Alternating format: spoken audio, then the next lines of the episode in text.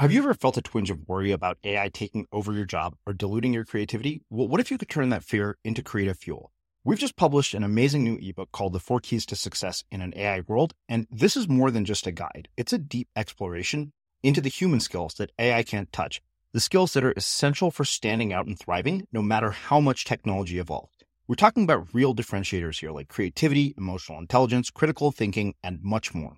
Inside, you'll find actionable insights and strategies to develop these skills, whether you're a creative person, a business person, or just simply someone who loves personal development. This isn't a story about tech taking over. It's a story of human creativity thriving alongside AI.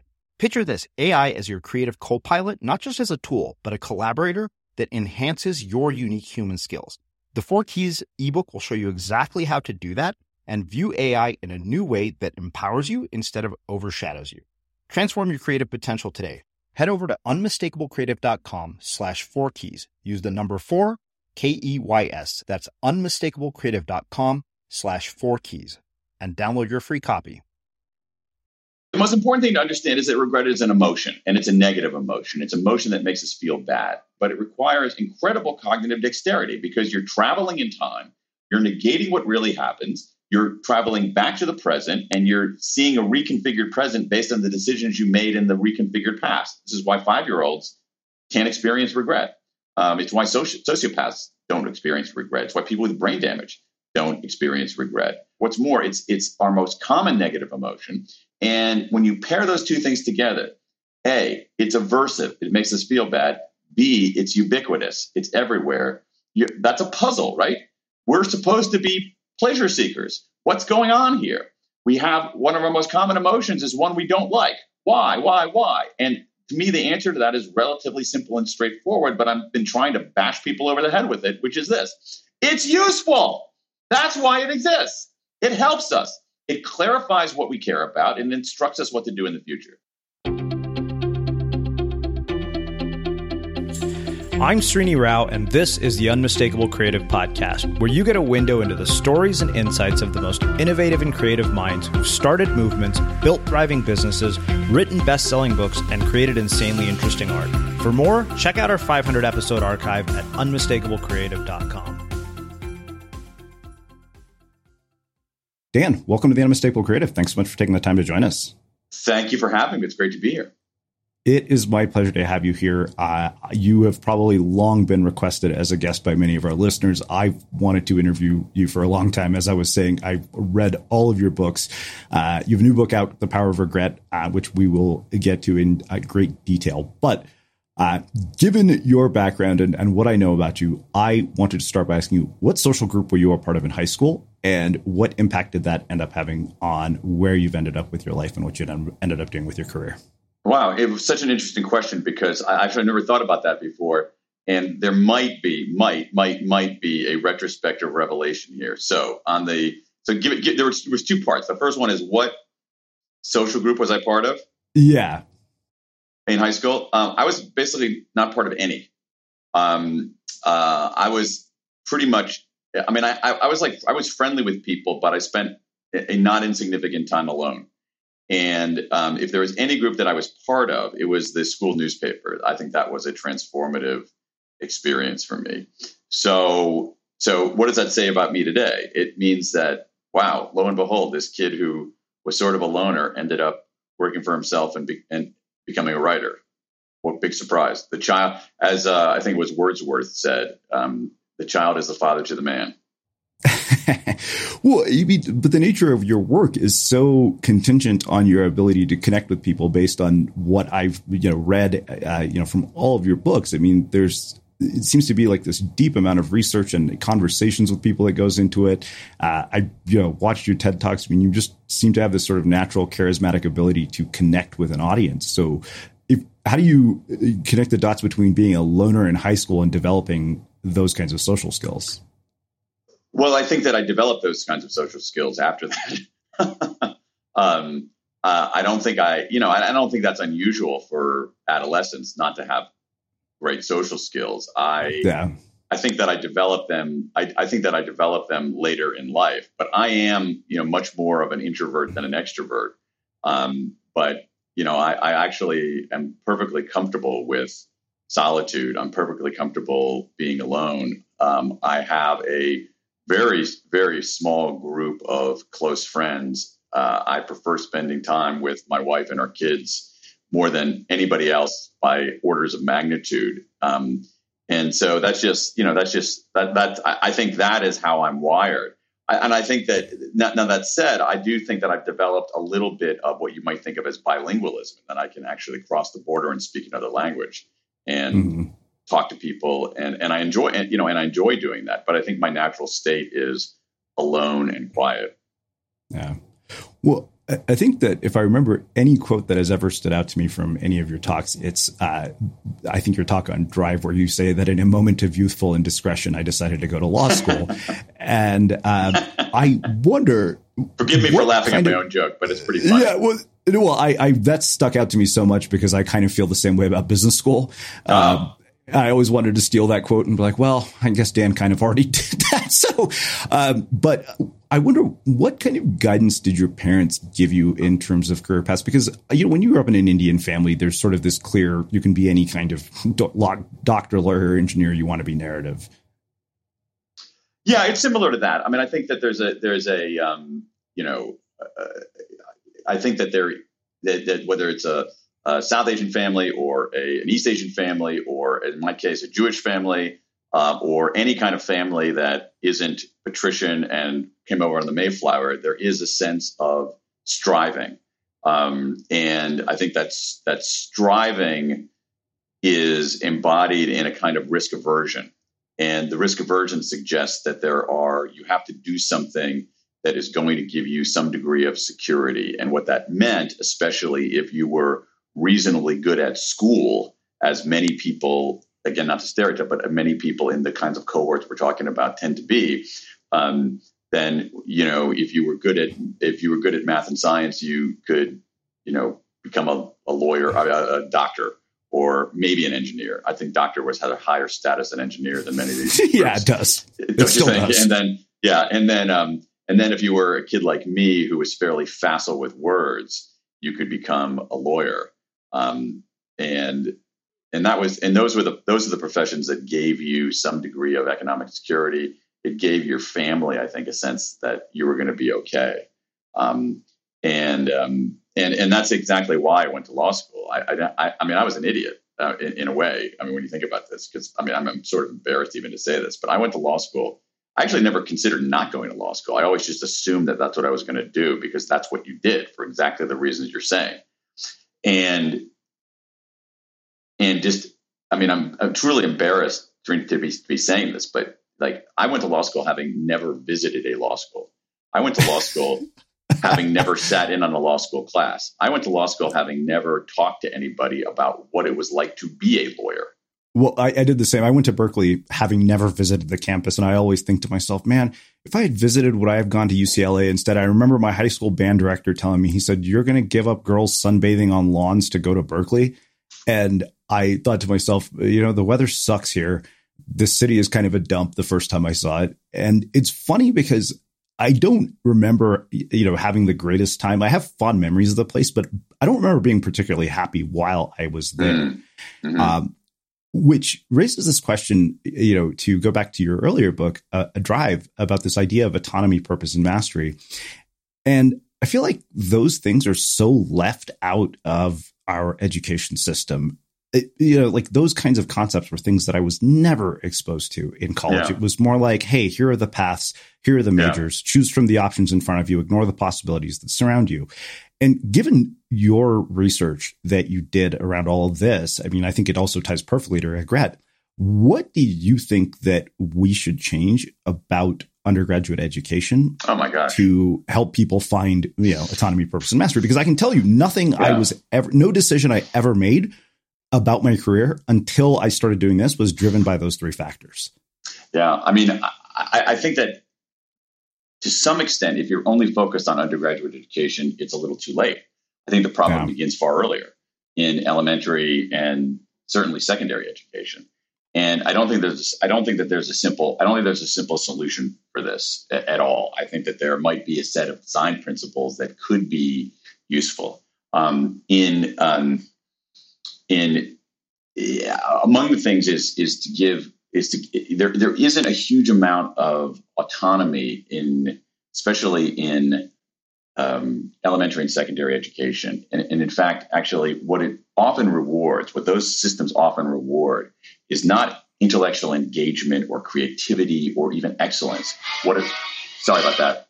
Um, what it what it rewards, what these systems tend to reward is compliance. What these systems mm-hmm. tend to reward is respect for authority and giving the authority figure what he or she wants neatly and on time. And I think what it does is that it inculcates this. What you have in elementary and secondary education is you sort of have the good kids and the bad kids in a way. The good kids are compliant, the bad kids are defiant, but nobody's engaged. Um, and the reason for that is that it's a system built. To, it's a system built on control, and control leads inevitably only to those two kinds of behaviors: compliant behavior or defiant behavior. So, you know, even things like in elementary, even elementary classrooms where the teachers focus on, and this is not a knock on teachers at all, but but it just sort of in their professional training, they focus on quote unquote classroom management. That a lot of what teachers do is just try to keep control of the classroom in some way. And so, so, so what happens is, is that you go through 12 years of that and you get to undergraduate and hey, it's not a surprise that people aren't autonomous. It's not a surprise that people aren't pursuing mastery. It's not a surprise that people don't know why they're doing things. So forgive that long-winded answer, but I think no, that, that, that, that, that undergraduate really doesn't quite really doesn't quite get to it. Now, beyond that, I think there are a few other things. So allow me allow me to rant for another few minutes. Please, yeah. The the um um one of the things. So both if we think about both say secondary education and and um, um and uh, undergraduate education, uh, I think that there we we are still way way way too segmented by disciplines, way too segmented by disciplines, um, and this is also a function of how universities are, where there's basically there's very little incentive for scholars to work across disciplines, especially before they get tenure. What you what you're incentivized to do is become a narrow and narrow specialist, um, and so as a consequence, um, the undergraduate education that's offered is very rarely cross disciplinary. And yet, when these young men and women go out into the world, all of the problems and issues they confront are inherently multidisciplinary. I've never gone out into the world and anything that I've done in my 50 plus years on this planet and, and or let's say my 25 years in the workplace, I've never had a problem come to me and say, Hello, Dan, I'm an English problem. I'm a math problem. I'm a social studies problem. You know, it comes to me, it's like, this is a big honking problem. It's not uh-huh. clearly stated. It doesn't have a single right answer. Um, and you're going to have to sort that out. And and I think that there's a so so so multidisciplinary would help, self-directed would help. I have always been a big believer in the importance of arts education in a very hard-headed way. Um, I mm-hmm. actually think that that you know, I'm I'm, probably, I'm, I'm on my lone crusade that that that that uh, both data science and um, uh, studio art or musical, you know, perform stu- that that that that high schoolers should teach both data science and statistics and require some form of of arts and not only not art history or art appreciation, but actual either the performing arts or the visual arts or something that involves expression. Um, yeah. And so anyway, and then and then one more rant here is that I'm, I've I've actually been very disappointed in seeing the quality of instruction at elite institutions, elite colleges and universities. It's just a, a lot of the instruction is just not very good, and I like I don't know how it's tolerable.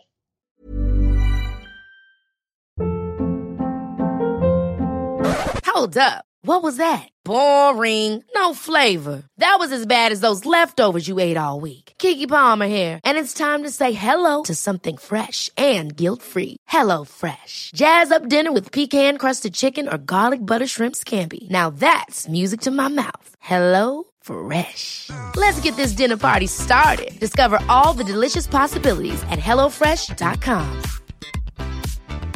Hi, I'm Daniel, founder of Pretty Litter. Did you know cats tend to hide symptoms of sickness and pain? I learned this the hard way after losing my cat, Gingy. So I created Pretty Litter, a health monitoring litter that helps detect early signs of illness by changing colors, saving you money and potentially your cat's life. Pretty Litter is veterinarian developed, and it's the easiest way to keep tabs on your fur baby's health right at home. Go to prettylitter.com and use code ACAST for 20% off your first order and a free cat toy. Terms and conditions apply. See site for details. Cool fact a crocodile can't stick out its tongue. Also, you can get health insurance for a month or just under a year in some states. United Healthcare short term insurance plans, underwritten by Golden Rule Insurance Company, offer flexible, budget friendly coverage for you. Learn more at uh1.com. Hey, Dave. Yeah, Randy. Since we founded Bombas, we've always said our socks, underwear, and t shirts are super soft. Any new ideas? Maybe sublimely soft. Or disgustingly cozy. Wait, what? I got it. Bombas. Absurdly comfortable essentials for yourself and for those facing homelessness. Because one purchased equals one donated. Wow, did we just write an ad?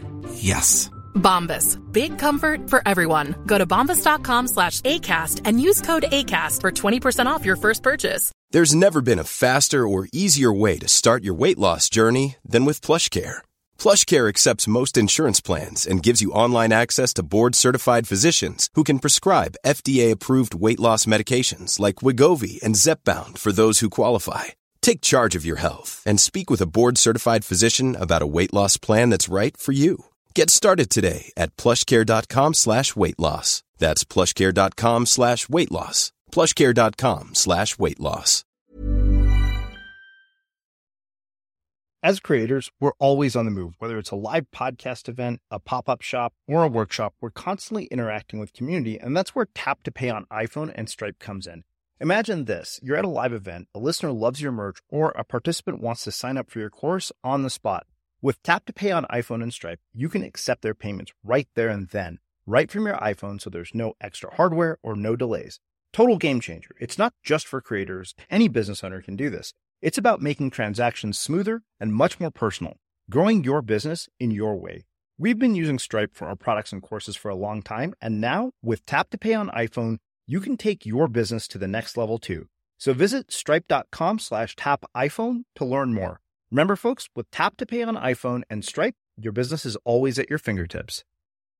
Yeah, well, you're you're you're preaching to the choir. I mean, yeah, as a Berkeley undergrad, I you know completely agree. Like people brag about the number of Nobel laureates, and my dad is like, yeah, just because somebody has a Nobel laureate, because my dad's a professor, he's like, doesn't mean they can teach. In fact, many of the Nobel laureates are the worst teachers. Um, but it's interesting you bring up arts education because I I spent you know a formative period of my adolescence in Texas, and one thing that always stood out to me was the fact that music education was mandatory in Texas. Mm. Granted, there's nothing yeah. else to do in Texas because you know all you have are football teams, so naturally band right. is you know a byproduct. But I will tell you, to this day, that was hands down one of the greatest gifts I ever got from my time in Texas. Was a incredible music teacher who actually taught me how to practice, how to get better at things that I had no exactly. natural aptitude for. Yeah. Well, I mean, and, and that's and that's the thing about. I mean, that that's the thing about that's the thing about about the arts, and that's the thing. It's like we have so so we we have clues about how to reconfigure education from exactly your experience there. So if so, one of the things that irritates me, and, and as you can tell from talking to me, that list is extraordinarily long. One of the things well, that, yeah, trust me, I asked the question for a reason. I knew that. Yeah, you know, yeah, yeah. You're, you you're the person who I could have this conversation with. You certainly poked it uh, here. The the um, it, it, sort of irritates me when people say, especially about adolescents and, and, high schools, oh, they're not motivated. They're not motivated. You know, because I you know, write a book about motivation. People ask about motivation. It's like, oh, what can we do to get these high school students motivated? They're not motivated. They're not motivated. And and and you know, my view is like, oh, well, they think that your incredibly boring and controlling classroom sucks, and I don't blame them. But let me show you where they're motivated. Have you seen them in the in theater? Have you seen them on the athletic field? Have you seen them in the marching band? Have you seen them in the orchestra? Have you seen them in the school newspaper? Those people are super engaged. Why? What is it about those elements that make them engage? Well, number one, it is freely chosen. So no one is forcing you to be in the marching band. No one is forcing you to be in the school newspaper. It's your choice.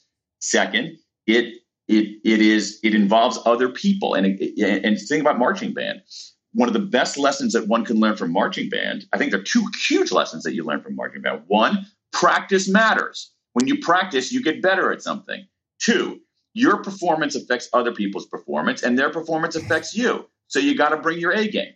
Um, and so, so it's collab. Those things are collaborative. And the second, I think, the third is, I think, actually really important, is that it's real. It's real. It's out there. It's public. It's in the world. It's not this hermetically sealed terrarium kind of exercise that you have where you write an essay for your English teacher and he or she quickly reads it once and then it disappears. You write a story yeah. for your school newspaper and you know in your small community people will read it and maybe talk about it and point out where you're wrong. When you when you are playing in an orchestra, people will listen and watch just and say, "Wow, you really hit the right notes. I really like that interpretation of that piece of music." Or, "Wow, you were really phoning it in." You play on an athletic field, and it's public, and, and so and so I, so we have clues. You know, we have clues about how to configure education. We want to give people a choice. We want them to learn these habits of the heart, like practicing and collaboration. Um, and we want to do something that is real, that actually has an impact on the world. Mm-hmm. Yeah. Well, you know, I can't help but think a, a bit about intrinsic motivation because I, will tell you one thing. You know, Indian parents always have this experience, and I think every Indian kid has had this experience. Russell Peters, the comedian, has a joke about it. It's like you hear about some kid at school who gets five dollars for every day. You come home and have that yeah. conversation with your Indian parent. They're like, "You're an idiot. You get yeah. a meal on the table and a roof over your head." and I uh, that was very distinctly the conversation my dad had with me. I mean, not in those exact words, but I realized the benefit of that 30 plus years later it was like he was teaching us the power of intrinsic motivation. Granted, you know, we weren't motivated to get good grades intrinsically, but it played out later in life. Yeah. Um, so I, one thing, knowing what you do, you mentioned you're a parent. Uh, how do you think about raising your kids having all this information? Because I remember talking to Daniel Coyle about this, saying, you know, I wish my parents had been like practice for 10,000 hours. And he said, yeah, usually those are the kids that parents fuck up. Um, and yeah so I wonder how you balance knowing everything you know about motivation, performance, and, and you know, like especially all this research you've done undergrad, with also giving your kids the freedom to make the mistakes they're going to inevitably make. Yeah, I mean, I don't know whether I do it perfectly, and I'm not sure how much, you know, whatever knowledge I have brings to bear on that task.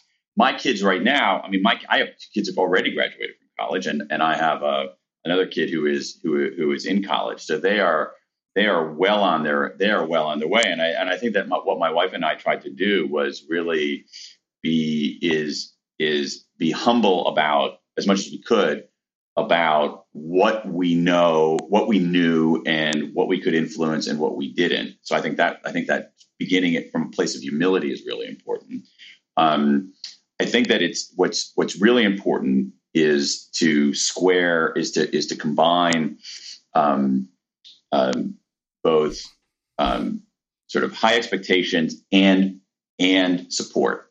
Um, uh, and what that means is so, so you have you have you have parents who offer only support. Um, and so anything the kid does is great. Anything that the kid does is wonderful. And the kid doesn't learn how to pursue excellence or try new stuff. Then you have only high standards without support, and the kids become this ball of anxiety. And I think what, what you want to do is you want to have high expectations and you want to have support and you want to confer as much autonomy as you possibly can on on on on the kids. Um, yeah. And and I think that sometimes kids don't always don't always realize that. And you know, uh, so like I truly like with with my kids, whatever they're pursuing, I truly don't care what they pursue what profession they pursue, what interest they pursue. I honestly do not care. I'm not sure my, my kids actually believe me about that, but I truly don't. But I, I mean it. I truly don't care.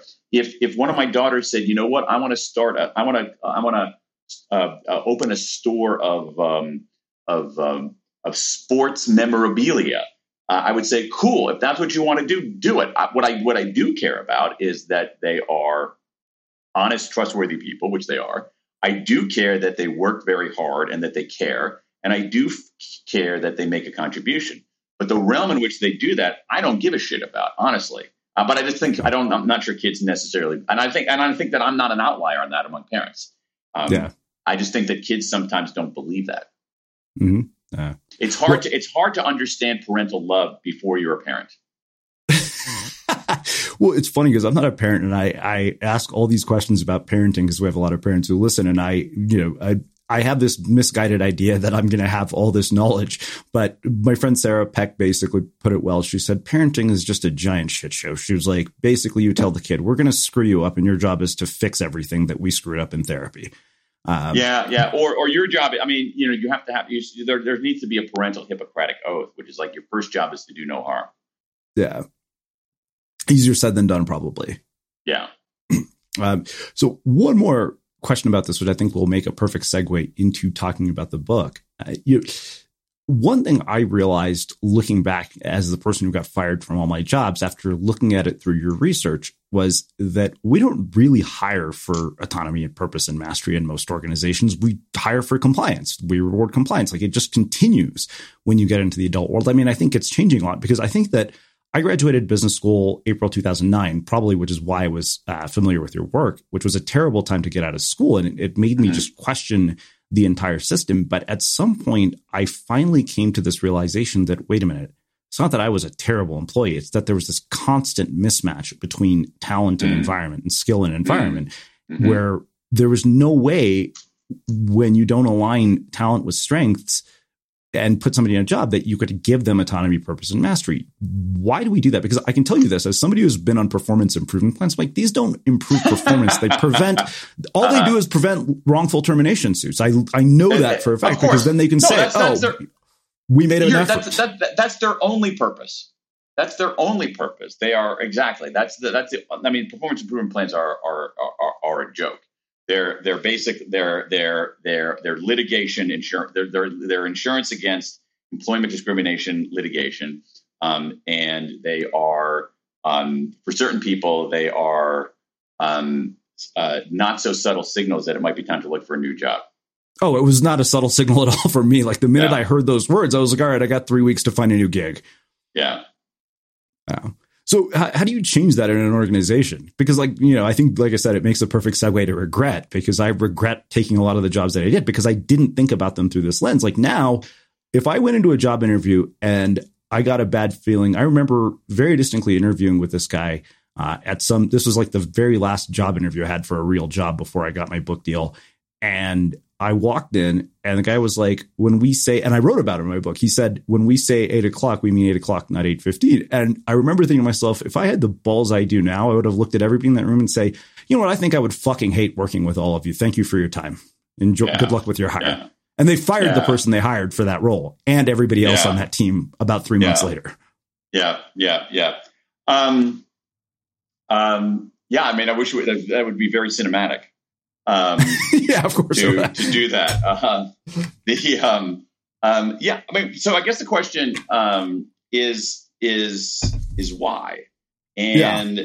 and I think that the re uh, it's it's interesting. I'm not sure. I think it's a super. I think it's a super. I think it's a really really interesting. I think it's a really really interesting question, and yeah. and I'm not sure, but I think part of it is this that in previous organization in for, for a long time in the economy you actually wanted people to be compliant because people were doing routine tasks. They were they were doing the same task over and over again either with their bodies or with their brains. And compliance actually led to efficiency. Uh, but now a lot of those routine algorithmic tasks are actually being done by software by machines and so, what people are doing more and more is tasks that require more judgment, creativity, uh, discernment, and as a consequence, and, and and but but our organizations aren't our organizations still have the legacy of that old way of doing things, and they haven't they haven't shaken that off. I think that's one thing. The second thing is that I, I think that that that managers for a long time have been uh, thinking that their job is to control people. Their job is to their job is to control people, and that is um, that's a huge mistake. Mm. Um, the other thing about it is, is that I'll give you, I'll give you another thing. The other thing about control, yeah, the third reason is that, and I think this is a big factor. I don't know whether you've seen this in your career and your work, but it's also easier, right? So, so let's go back to the first principles of drive here for a moment, which is that we have 50 years of research telling us this: that if then rewards, certain kind of reward. If you do this, then you get that if then rewards are actually pretty effective for simple work with short time horizons. They work pretty well. We love rewards. So you dangle a reward in front of somebody, you're going to get them to focus narrowly. And that's good if they know exactly what they need to do and exactly how to get there. Okay. So that's all right. But the problem is, is that we have less and less of that kind of work going on in workplaces. And we also have the same the same body of research tells us that if then rewards are less effective, significantly less effective for complex tasks with long time horizons. And um, and and and yet um, we still haven't remade our compensation systems, our incentive systems, our overall structures because we're we're you basically need a I'm not sure the right metaphor here. We need like a software update or something like that. You know, we're running yeah. Windows 95, and that's why the system keeps crashing. Mm, wow. Well, I, I, think that that makes a, a perfect segue into talking uh, about the power of regret. Uh, one question I have for you is what was it that led to you writing this book? Like, why was this the sort of natural follow up to to Sell Is Human? And then uh, one of the other things I've always admired about your books is that they're easy to read, and I know nice. that a lot of work goes into them. Like, I find your books the, the, they're a breeze. Like, I can get through one of your books in less than a day um, because they're just enjoyable. They're easily digestible. You take these very complex ideas and you make them accessible to the average person. Uh, so talk to me a little bit about that. Well, first, then, first I, re- I really appreciate your saying that. Honestly, I really, really do because I work extraordinarily hard to do that, and that to me is one of the highest values I have as a highest values I have as a writer, and one of my biggest frustrations as a reader. So I, I really, mm-hmm. I really appreciate that. Um, yeah. And but so what is the product process of, and it's a product of a lot of okay. So so let's go to so so we'll we'll come back and talk about why I decided why my midlife crisis led to a book about regret in a moment. But for, for now, um, um, the process is um, well, it, the, the, it, takes me a very long time to it, it, takes me a very very long time to write books. And essentially, what I do to, is that I will begin with a very very rough idea of what the topic is and what kinds of things I might want to explore. And then I start doing some research. And then at a certain point, I hit the at a certain point into the research, I begin to see in my mind's eye a structure of the book. And for me, again, your mileage, I don't know whether in your book it was the, it was a it was it was the same, but but but in other writers' mileage may vary. But for me, structure is everything. Structure is everything. If I can figure out the structure of the book, it my life becomes an order of magnitude easier. And so I start thinking about the structure of the book based on a little bit of research and i and i come up with an initial structure. It very rarely holds but it gives me a place to it, it seriously it, it, but it gives me yeah. a place to start. And so once i have that structure i go back and do more research and then i start stress testing the stress testing the structure and realize where it's weak and where it's strong. And then at a certain point again it's all pretty intuitive i will start writing some portion of the book and it really depends sometimes at the beginning sometimes somewhere in the middle and when I do that, I begin to have new insights into the structure and new insights into the holes where there are uh, where where there where there's more research. And at a certain point, I realize that in the research where I keep hearing the same things over and over again, I'm done indulging myself on the research. And what I really need to do is start writing. And when I start writing, once again, I see weaknesses in the structure, but the structure begins to become clearer, and the meta structure often becomes obvious to me. And then it's all about then it's all about executing things sentence by sentence paragraph by paragraph page by page chapter by chapter. Now the other thing so keep saying like on, another thing um, i sound like dj khaled. Um, the the another thing that i do is i write multiple drafts of every chapter. And and this shows you my obsession um, is that i read out loud every sentence in the book at some point, often multiple times. And my wife will read every sentence in the book out loud to me at some point. Um, and so, and then I'm merciless about I, I, the way I look at it. Every word in that text has to fight for its life. It has to look at me and tell me why it doesn't deserve to die. And uh, because essentially almost every nonfiction book I've read in the last 25 years w- was a little too long. And, yeah. and, and about a third of them, a third of them would have been twice as good if they were half as long. And so yeah. I try to be as I, I, try to be as concise as possible. So anyway, so forgive that again, another long. No, no, no, but, but uh, no, I love but, it. it, it well, like I said, I mean, I. It's about yeah. it's about it's about structure and about it's about structure at the at the at the macro level and at the micro level it's about um, making sure that every element fits together and yeah. and one of the things that just bugs me as a reader is is the amount of filler in some of these books where it's like yeah. you know what i don't need to like like i know that you get, let me give you an example from the regret book and then i'll then i'll shut up for a moment so in the regret book i did probably a month's worth of research looking at how regret develops in kids. At what point, because regret is such a sophisticated way of thinking, it's such a sophisticated kind of combination of motion and cognition that little kids can't do it. Little kids don't understand it. Your brain has to develop past a certain point where you have the muscularity and dexterity and experience to process regret. And so there's a lot of research in developmental psychology on this. And I spent about a month looking at it. And to my dismay, when I started writing about it, I was like, shit, there's really just one thing to say here. And and this month of research that I did, it's probably two paragraphs. And that's it. Yeah. And that's a bummer. But what would be more of a bummer is if I tortured readers and say, you know what? Because I spent a month working on this, you're going to pay. And so I'm going to, I'm going to I'm going to give you nine pages of this because I found it out. And so, yeah. Uh, so, so that's so anyway. So that's that. Well, I, I you know, it's funny because I can't help but think of Steven Pressfield's books. Like, I, I, will tell you, my most successful book was a self-published book that became a Wall Street Journal bestseller. And I remember the whole thing was like 85 pages. I don't think there was anything in it. There were chapters that were literally probably five sentences. You know, I basically took sort of the Steven Pressfield approach. And I remember when Penguin acquired it, my editor sent me a note saying, I wanted to talk to you about the structure. I was like, what? She's like, there isn't one. I'm like, I'm aware of that. It wasn't my intention. My intention was to make it easy to read. And of mm. course, to your point, I had to learn how to structure things. And, uh, but what unlocked that for me was something Jennifer Louden told me. She said, your structure has to be linear. Your process doesn't. When I got that, exactly. that changed everything. Yeah. That's a great way to, that's a great way to put it.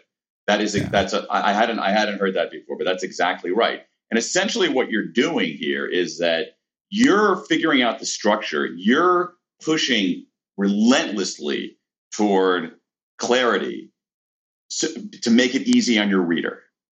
Mm-hmm. That's a, that's that's that's exactly that's a, that that's a that's a really that's a really important point. And I find that with a lot of books, people simply haven't worked hard enough. They haven't pushed yeah. the material hard enough to make it clear. They haven't actually found their structure. They found a little, maybe a, perhaps a wobbly structure, and they're including things that are extraneous. I'm not saying that every book has to be short. I don't mean that at all. What I mean is that is that as a writer, you are asking the thing that you're asking from readers is extraordinary. You're saying, "Hey, reader, please plunk 20 bucks of your hard-earned money on this thing that I made." Oh, and by the way, I'm going to need you to spend seven, eight, nine hours with it, going through it, reading it. And those seven or those seven, eight, nine hours you're reading this are the opportunity costs of that are you're not going to spend time with your family, you're not going to exercise, you're not going to answer your email, you're not going to call on customers. That spending time with me is the highest and best use of your of your of your time. And yeah. it's like it's like okay, I'm sorry, I got to make that worthwhile. I'm sorry, I got to make that useful to you. I'm sorry, I got to I got to make sure that you end that experience saying, "Holy crap, I'm so glad I spent 8 hours or 9 hours with Dan rather than going to the gym or answering my email or hanging out with my kids because I got so yeah. much out of it." And well, so I, I just I think that the bar is just I think the bar is extraordinarily high, which is why I'm so delighted when I read a book that actually meets that bar.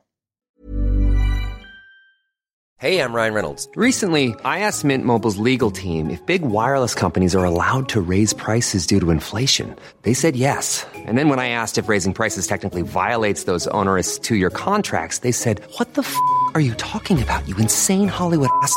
So to recap, we're cutting the price of Mint Unlimited from $30 a month to just $15 a month. Give it a try at mintmobile.com slash switch. $45 up front for three months plus taxes and fees. Promoting for new customers for limited time. Unlimited more than 40 gigabytes per month. Slows. Full terms at mintmobile.com. Ever catch yourself eating the same flavorless dinner three days in a row? Dreaming of something better? Well, HelloFresh is your guilt-free dream come true, baby. It's me, Keke Palmer. Let's wake up those taste buds with hot, juicy pecan-crusted chicken or garlic butter shrimp scampi. Mm. Hello Fresh. Stop dreaming of all the delicious possibilities and dig in at HelloFresh.com. Let's get this dinner party started. Hey, it's Ryan Reynolds, and I'm here with Keith, co star of my upcoming film, If, only in theaters, May 17th. Do you want to tell people the big news?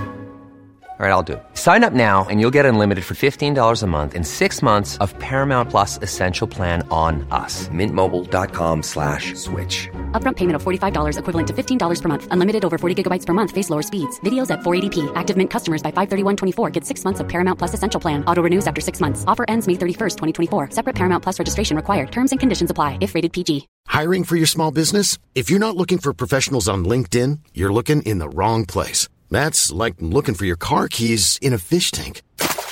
LinkedIn helps you hire professionals you can't find anywhere else, even those who aren't actively searching for a new job but might be open to the perfect role. In a given month, over 70% of LinkedIn users don't even visit other leading job sites. So start looking in the right place. With LinkedIn, you can hire professionals like a professional. Post your free job on linkedin.com slash people today. Hey, Dave. Yeah, Randy. Since we founded Bombas, we've always said our socks, underwear, and t-shirts are super soft. Any new ideas? Maybe sublimely soft. Or disgustingly cozy. Wait, what? I got it. Bombas. Absurdly comfortable essentials for yourself and for those facing homelessness. Because one purchased equals one donated. Wow, did we just write an ad? Yes. Bombas. Big comfort for everyone. Go to bombas.com slash ACAST and use code ACAST for 20% off your first purchase. As creators, we're always on the move. Whether it's a live podcast event, a pop up shop, or a workshop, we're constantly interacting with community, and that's where Tap to Pay on iPhone and Stripe comes in. Imagine this you're at a live event, a listener loves your merch, or a participant wants to sign up for your course on the spot. With Tap to Pay on iPhone and Stripe, you can accept their payments right there and then, right from your iPhone, so there's no extra hardware or no delays. Total game changer. It's not just for creators, any business owner can do this. It's about making transactions smoother and much more personal, growing your business in your way. We've been using Stripe for our products and courses for a long time, and now with Tap to Pay on iPhone, you can take your business to the next level too.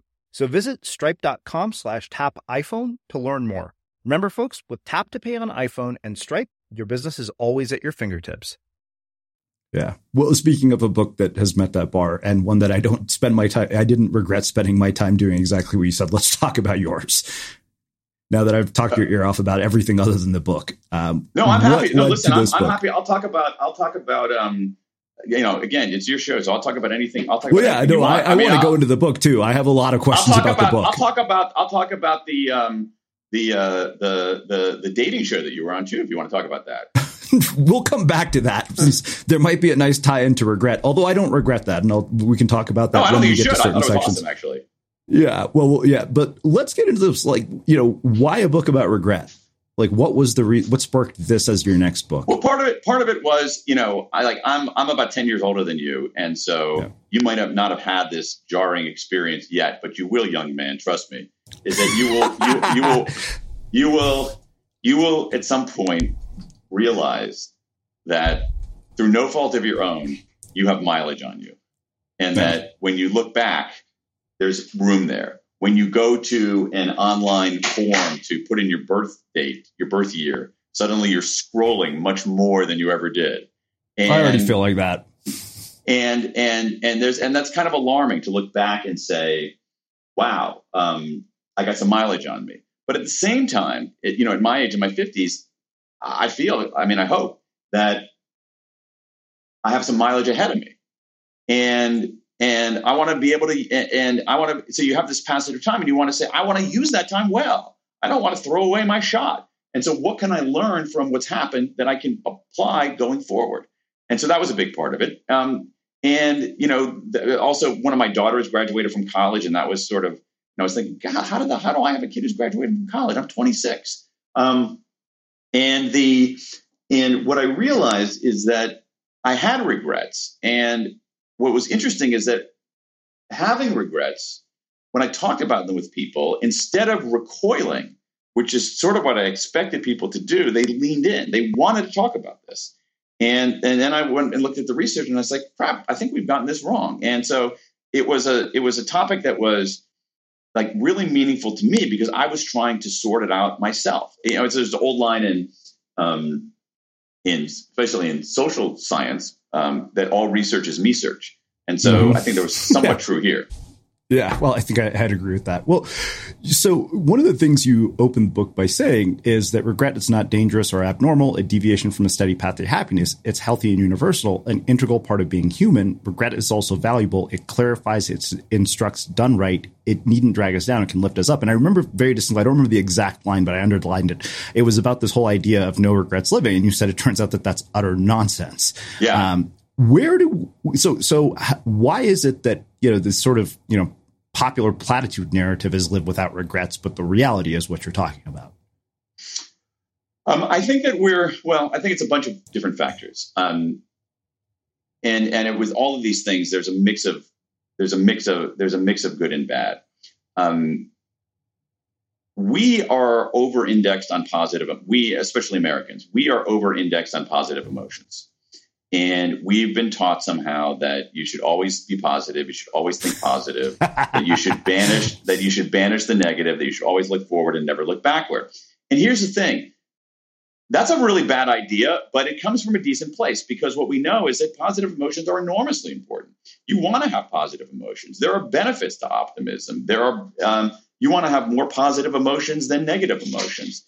Um, but the thing is, we've gone too far and saying that you should only have positive emotions and that negative emotions, particularly our most common negative emotion, regret, is somehow dangerous, that it, that it weakens you. Uh, so I think that's I think that's one part of it. The second part is that we, again, I think meaning Americans, but I think people more broadly, haven't been. No one ever teaches us how to deal with negative emotions uh, because of that, and that's a huge problem because negative emotions are essential to healthy living if we know what to do with them. And so what happens is, that when we feel negative emotions, we one tendency is to ignore them because they're like, oh no, this is not real, this is not legit. I don't feel oh, positive, positive, positive, la la la. Put your fingers in our ears and start humming. And that's a really bad idea, particularly when it comes to regret. But on the other hand, sometimes we get taken over by these negative emotions and we wallow in them and we ruminate on them. And that's an even worse idea. And, and I think it's because we've left people adrift we haven't given them the tools, the mechanisms, the processes, the simple steps to deal with negative emotions. What do you do when a negative emotion knocks on your door? And most of us have no freaking idea. And that's a, that's a huge problem. And I also think, going back to our earlier part of our conversation, I think it's a reason that you have so many people in the in secondary school and in in university who are unhappy and who are wrestling with some mental health issues they, they they're experiencing negative emotions. They think they're the only ones, and they're hobbled by it. Yeah, and they and they, no one's given them instruction on how to deal with it.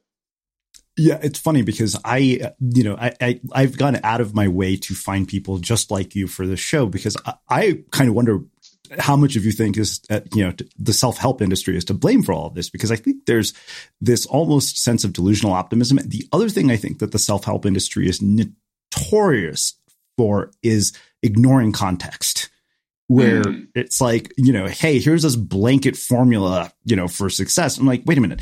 There's one massive fucking variable that throws off every one of these theories, and that's the person. Yeah. Yeah, yeah. And and you know, again, you know, a lot of the stuff in the self-help literature isn't rooted in anything. Yeah. It's rooted in what that person is thinking, and I use the term very loosely, thinking what that person is thinking at yeah. that moment. And it's a lot of it is just a lot of it is utter a lot of it is utter nonsense. And totally, you know, what, what we've had in the last 50, 50 years, especially last 25 years, especially, is we've had a really an explosion in very good research into human behavior. We know we, we, we have so much more to know.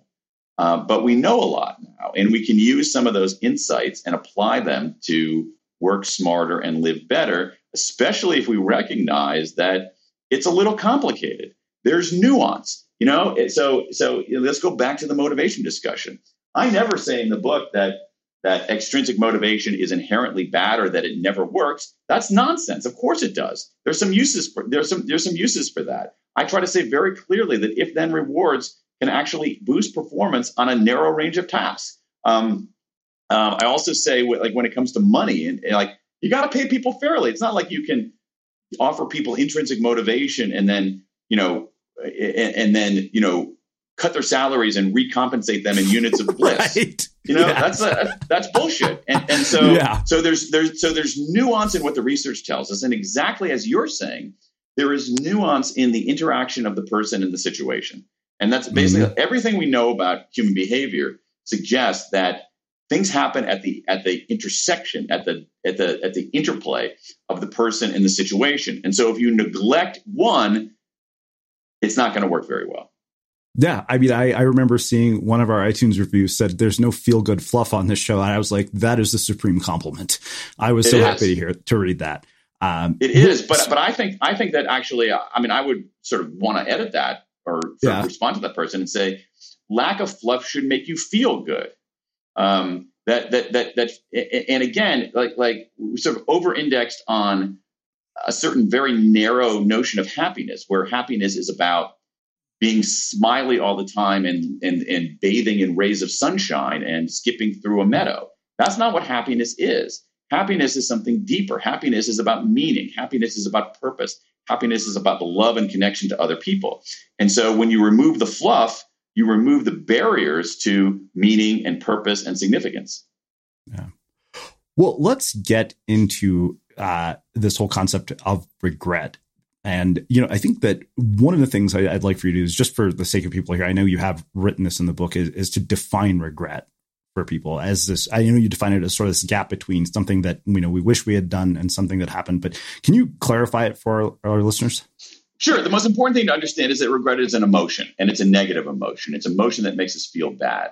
And the way that it makes us feel bad is by it, it, it we, we look backward on our lives and look at a decision we made look at a decision we didn't make, look at a decision, an action we took, look at an action we didn't take, and wish we had done things differently. And then we we we we, we wonder whether had we done something differently, the present would be better than it is. So so so it's it's a negative emotion, but it requires incredible cognitive dexterity because you're traveling in time, you're negating what really happens, you're traveling back to the present, and you're seeing a reconfigured present based on the decisions you made in the reconfigured past. Um, this is why, as we were talking earlier, this is why five year olds can't experience regret. Um, it's why soci- sociopaths don't experience regret. It's why people with brain damage don't experience regret. Um, so it's cognitively sophisticated, but it's an emotion that makes us feel bad. What's more, it's a very so that's that's a different. What's more, it's it's our most common negative emotion. It's one of our most common negoti- um, uh, emotions overall. And when you pair those two things together, a, it's aversive. It makes us feel bad. B, it's ubiquitous. It's everywhere. You're, that's a puzzle, right? We're supposed to be pleasure seekers. What's going on here? We have one of our most common emotions is one we don't like. Why? Why? Why? And to me, the answer to that is relatively simple and straightforward, but I've been trying to bash people over the head with it, which is this it's useful. That's why it exists. It helps us. It clarifies what we care about and instructs us what to do in the future. Well, let's get into the four categories of regrets. Um, the first of which is foundation regrets. You say foundation regrets arise from our failures of foresight and conscientiousness. Like all deep structure regrets, they start with a choice.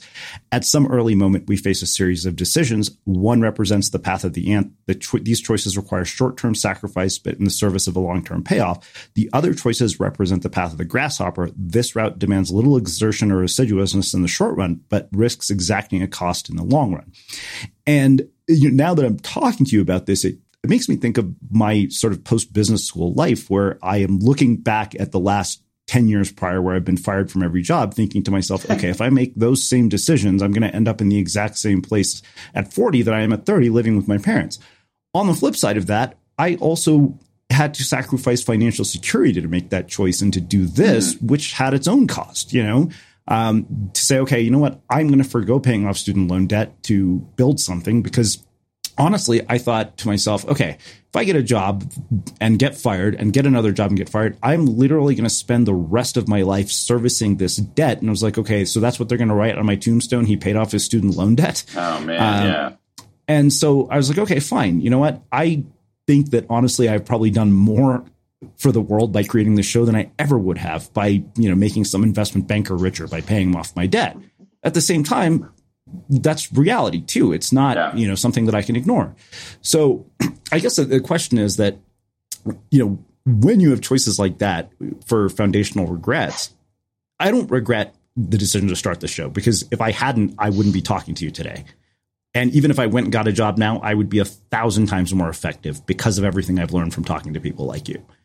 Mm-hmm. So, how do you actually look back and say, okay, was this a foundational regret or was it the right choice?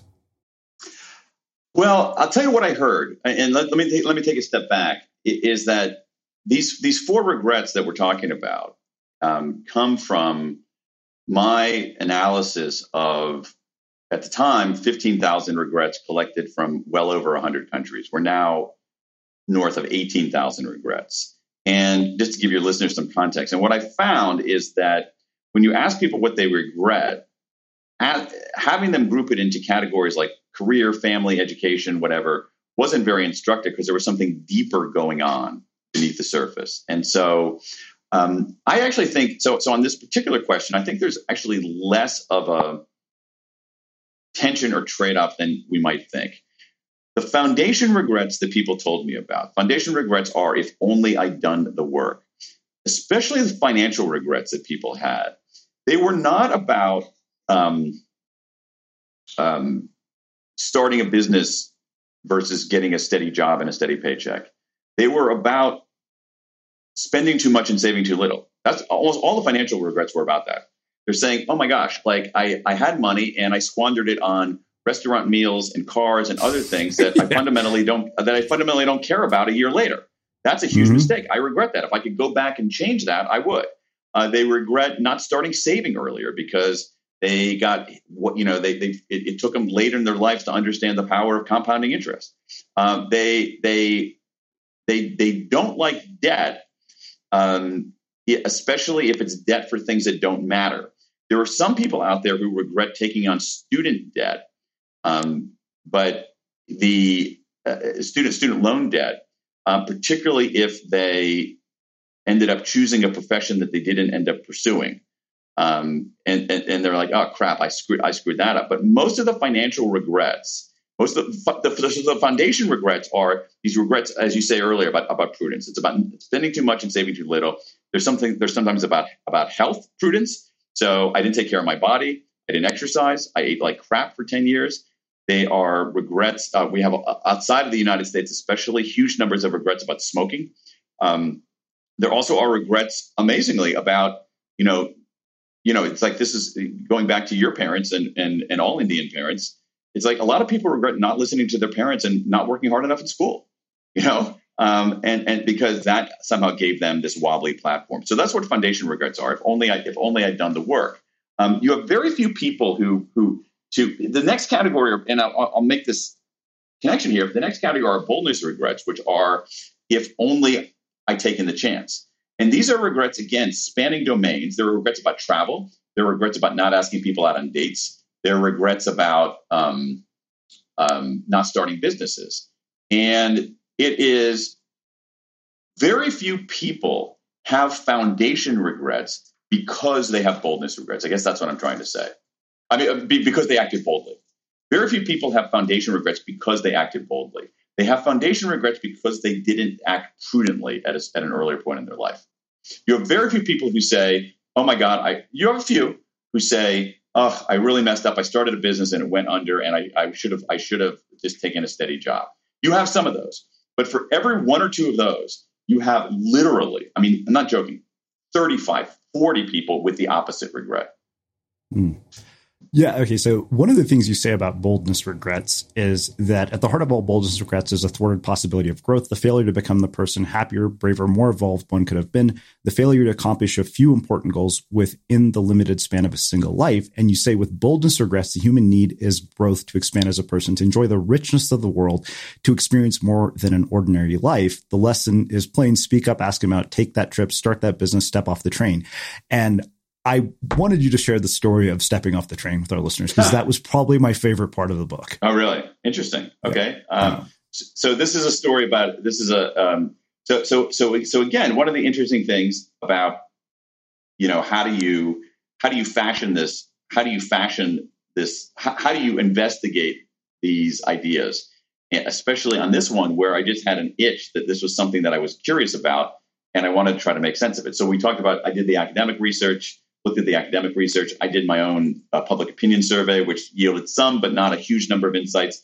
And then this massive collection of regrets from all over the world proved to be this incredible, breathtaking trove. And one of the people who submitted a regret was a guy named Bruce. And as I heard his story, and I ended up interviewing him a few times and wrote about him in the book. And basically, here's, here's Bruce's story. So he graduated from college. It's the early 1980s.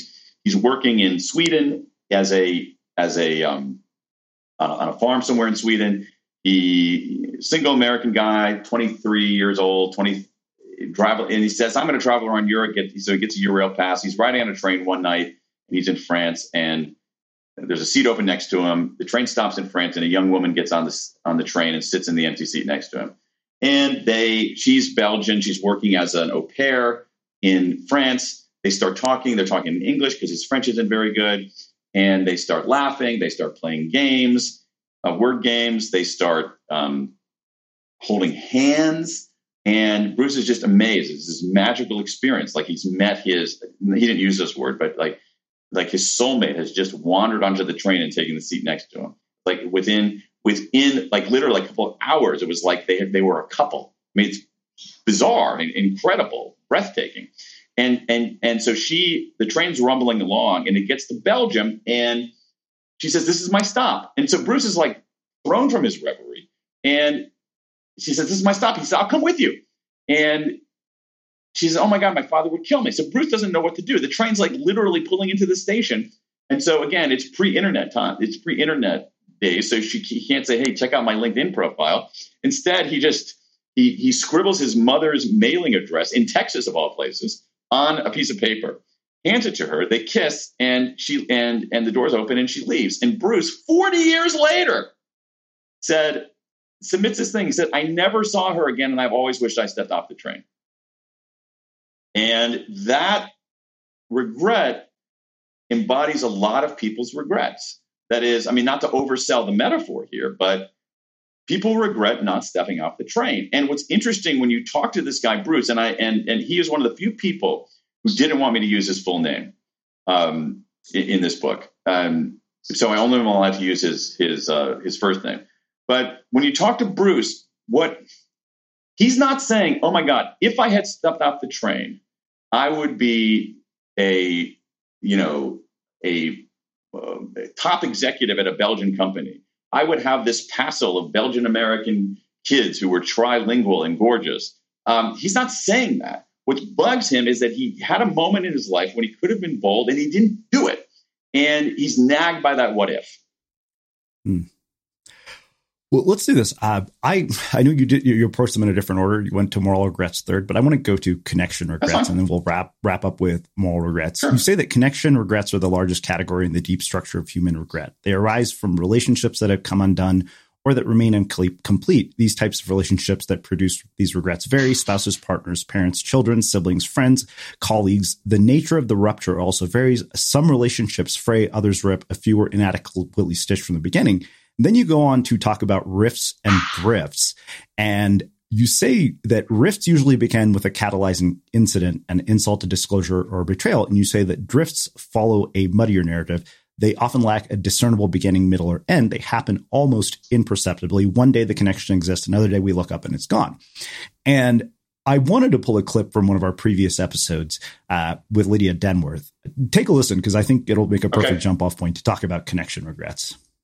It's just much harder to maintain a relationship when people move further apart, but it's not impossible. So it really depends on motivation again and, and how much it matters and how I think what does happen is to be generous, we'll say that people get busy and then they get caught up with the new people in their life or their work. And the longer things go when they haven't seen someone, the less connected they feel, the less up on the day to day of their life that person is. And so it's natural that it can fade away sometimes. And it's not actually the end of the world. This is one of the things I think is important. So when you said that it didn't feel reciprocated in the same way, that's the critical juncture where you, you can say to yourself, maybe this friend isn't this friendship isn't sustaining me in the same way and I'm going to let it go or I'm going to shuffle. I, the analogy I like to use is that if you think of your friends as you've seen in the book of, you know, concentric circles, the people closest to you and then a little further out, a little further out. When you have a friend like that, it doesn't mean that you have to not be friends with them anymore, but you shuffle the furniture of your friendship to an outer room, right? So I thought that that was a uh, fitting way to kick off our conversation about sort of drifts and rifts. I don't think that that's mm-hmm. about rifts per se, uh, but I do no. think it actually accurately describes drifts. But let's let's start with both because I think that with age, I've started to really kind of look at this, particularly in terms of family, in a very different way. In what way? Well, you know, I remember we had Frank Ostaseski from the Zen Hospice Project here, and I remember telling him, I said, Frank, like I used to be afraid of ending up alone, and now I'm actually terrified that one or both of my parents is going to die before ah. I get married or have kids. And he mm-hmm. said, Yeah. He said, Well, he said, You have no idea when that's going to be. He said, So spend time with them now. I literally have the clip. You know, I mean, I've played it before on, on the show, so I don't want to do it again. Um, but it, it, it just struck me that that was so important. And I remember right after that, I started going home to my parents' house every Sunday for dinner when I lived in California. Um, and when my sister got married, I was the only one who was not supposed to go on the trip to India with my parents. And she was like, I think you're going to regret it if you don't come on this trip. This is, you know, we haven't been together in 25 years. And she's like, and I'm pretty sure this is the last time that we're ever going to get to do this. Mm. And she paid off a credit card for me. I cashed in the miles and I went. And honestly, that was the best decision I made because my grandmother wow. died uh, last oh year. Gosh. And I realized my sister was spot on. That was it. Like I knew we would never take it. She was right. That would be the last time we would ever go all together. Yeah, I mean, I, I, think that's that's very good decision making, very good way to reckon with and with anticipated regrets. And and I think that on the on, on the clip, there, there, there are a couple of interesting things about it. Number number one is that she was Lydia was describing, as you say, drifts, and rifts are way more dramatic, but way less common. That the way that a lot of these relationships come apart is profoundly undramatic. It they just kind of drift apart, exactly as she's saying. Now, there's some cases where the where you drift where you drift apart and it doesn't bug you that much. There, that's happened to me, and that's fine. That's okay. There is, as she's suggesting, a kind of a pruning of our friendships that is very healthy. But there are some when you drift apart, it does bug you. It does give you that stab of regret. And that's a signal. That is telling you something. That's telling you that the relationship is valuable. And what I found in talking to all these people is that the barrier to reaching out was twofold awkwardness. Oh, it's going to be so awkward if I reach out. And, and, and, and second, that the other side's not going to care. And this is an area where we are, both of those areas, we are dead wrong. It's always less awkward than we think, not nearly as awkward as we think. And in most cases, not every single one, but I'm convinced 19 out of 20, 49 out of 50, the other side does care. And so to me, if you're at a juncture and you're wondering, should I reach out? You've answered the question. You should. You should reach out. Pick up the phone, reach out. If you don't, and, and the, worst thing that can happen is you reach out and you are the one out of 50 where the person says, oh, I don't want to hear from you. Fine, you're done. Uh, but what really nags people are these are these relationships that drift apart and they don't do anything. And then in some cases, as you know, as you averted with your grandmother, in some cases it's too late. The door closes because someone passes away. I mean, for me, the, the, the one of the big lessons personally from this book is, as someone who's not great at reaching out, is is exactly that. When in doubt, reach out. always reach out, always go to the funeral. I mean, if you get nothing else out of reading this book and you redirect your life a little bit more in that direction, I feel like I've done a service to humanity. Yeah. Let's finish by talking about two things moral regrets and the regret optimization framework. Let's start with moral regrets because I think that moral regrets, as you pointed out, are you know the smallest of the category, uh, representing only about 10% of the structure. And yet, for many of us, these ache the regret ache regrets most last the longest. And you know, like I can't help but think about you know friendships that have ended in the wake of of building this business. You know, and, and often sometimes choosing the success of the business over the friendship because it was what was mm. right for the business. And I still, to this day, don't feel good about any of those situations. Mm. Yeah, but did you do the wrong thing at that time? No, I don't think so because that, yeah, that's the thing, so. right? Yeah, I, I think that I, you know, with moral regrets, it's it's it's pretty clear that people regret they're not regretting the bad outcome. They're regretting that they were at a juncture where they could do the right thing and do the wrong thing, and they did the wrong thing. So these so so these moral regrets are. I mean, the two biggest varieties are regrets about bullying earlier in life, and also uh, regrets about marital infidelity. Um, and those are two things that I think that most of us, not everybody, but most of us, there's a rough consensus that yeah, that's that's probably not a good idea. That's probably the wrong thing to do. Um, but when you but when you make other kinds of choices in life that sometimes have consequences that aren't great for other people, I'm not sure that's necessarily a moral regret. Yeah. Well, yeah, you know, it's funny when, when I reread that part on bullying as I was capturing the notes this morning, I couldn't help but think of this memory of a kid that I became friends with in the fifth grade was, you know, kind of nerdy and goofy and he liked the Beatles and, you know, we were becoming good friends. And we stopped being friends because other kids didn't think he was cool. And of course, nobody yeah. thought I was cool either. But yeah. uh, the fact that that, you know, influenced my decision is one of those things I was like, okay, that probably falls in this, the category of a moral regret. Yeah, I, I think so. I, I, think it does. It's, it's interesting. It's, it's, and, and, and that is a, that, that's a, a, that's a kind of regret that I wish I had explored a little bit more because I have some regrets kind of like that in that, that to me, that's a regret about the moral value of kindness in a way. And, and we can we can be unkind by through action, which that's bullying. I think that's I think that's fairly common. But for me, some of my biggest regrets are regrets about kindness through inaction. So I, as a younger person, you know, in school, in in college, as a young professional, I was never a bully. I never bullied anybody, and yet I was in situations where people were being excluded, like like your nerdy friend, where people were being left out I saw it happening. I knew that it was wrong. I, it's not like, oh, I was confused. I knew it was wrong at the time. And I didn't do a damn thing. And that really bothers me. And that is a moral regret. Now, once again, circling back to what we were talking about earlier, the question is so I'm experiencing this negative emotion. What do I do with that negative emotion? I can say no regrets and go out and get a tattoo that says that because I never look backward. Um, I can ignore it.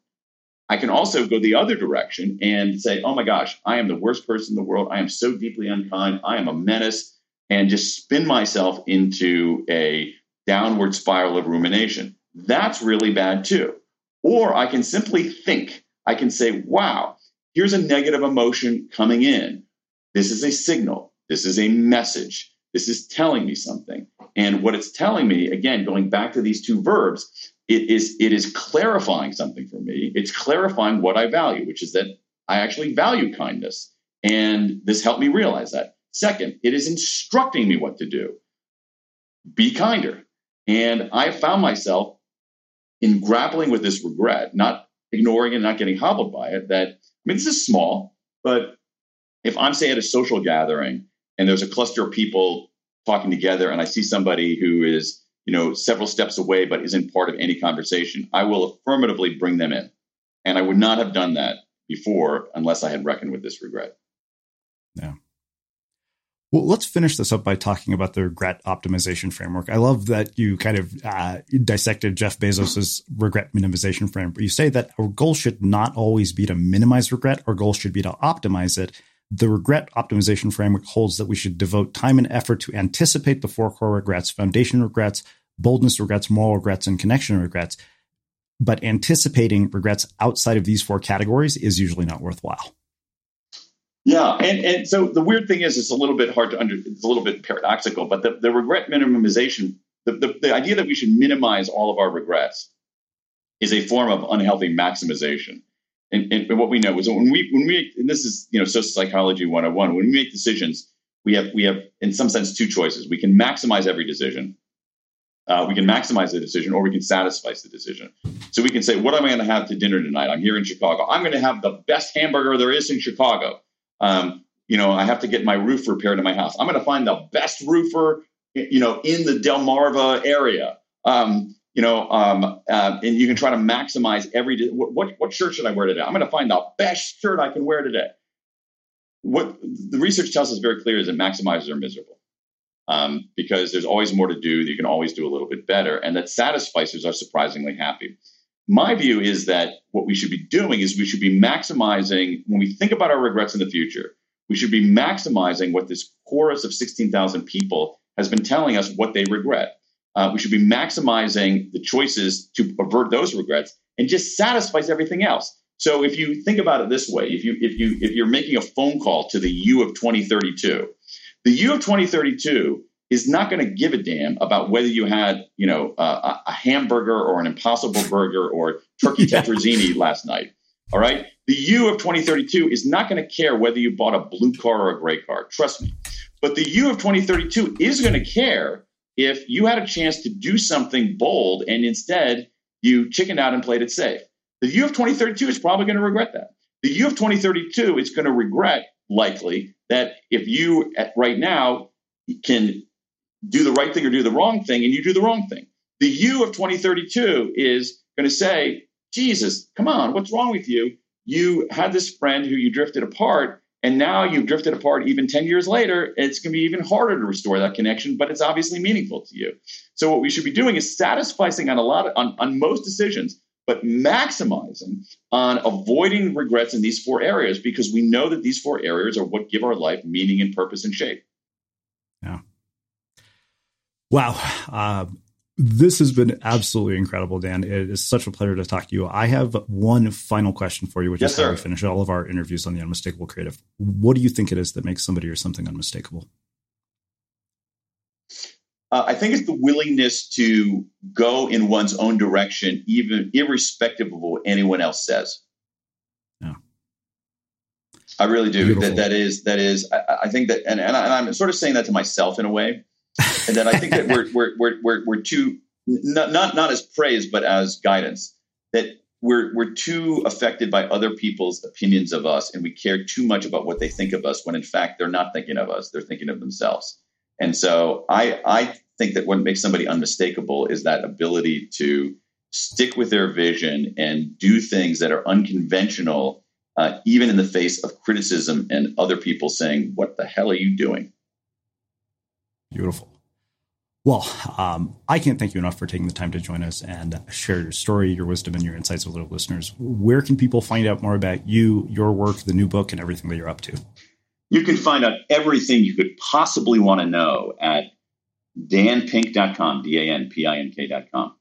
Got a newsletter, we got resources, there's information about books, there's, you know, all kinds of groovy stuff. Beautiful. And for everybody listening, we will wrap the show with that. Thank you for listening to this episode of the Unmistakable Creative Podcast. While you were listening, were there any moments you found fascinating, inspiring, instructive, maybe even heartwarming? Can you think of anyone, a friend or a family member who would appreciate this moment? If so, take a second and share today's episode with that one person because good ideas and messages are meant to be shared. Hi, I'm Daniel, founder of Pretty Litter. Cats and cat owners deserve better than any old fashioned litter. That's why I teamed up with scientists and veterinarians to create Pretty Litter. Its innovative crystal formula has superior odor control and weighs up to 80% less than clay litter. Pretty Litter even monitors health by changing colors to help detect early signs of potential illness. It's the world's smartest kitty litter. Go to prettylitter.com and use code ACAST for 20% off your first order and a free cat toy. Terms and conditions apply. See site for details. Hold up. What was that? Boring. No flavor. That was as bad as those leftovers you ate all week. Keke Palmer here, and it's time to say hello to something fresh and guilt-free. Hello Fresh. Jazz up dinner with pecan-crusted chicken or garlic butter shrimp scampi. Now that's music to my mouth. Hello Fresh. Let's get this dinner party started. Discover all the delicious possibilities at hellofresh.com. Have you ever felt a twinge of worry about AI taking over your job or diluting your creativity? Well, what if you could turn that fear into creative fuel? We've just published an amazing new ebook called The Four Keys to Success in an AI World. And this is more than just a guide, it's a deep exploration into the human skills that AI can't touch, the skills that are essential for standing out and thriving, no matter how much technology evolves. We're talking about real differentiators here like creativity, emotional intelligence, critical thinking, and much more. Inside, you'll find actionable insights and strategies to develop these skills, whether you're a creative person, a business person, or just simply someone who loves personal development. This isn't a story about tech taking over. It's a story of human creativity thriving alongside AI. Picture this AI as your creative co pilot, not just as a tool, but a collaborator that enhances your unique human skills. The Four Keys ebook will show you exactly how to do that and view AI in a new way that empowers you instead of overshadows you. Transform your creative potential today. Head over to unmistakablecreative.com slash four keys. Use the number four, K E Y S. That's unmistakablecreative.com slash four keys and download your free copy.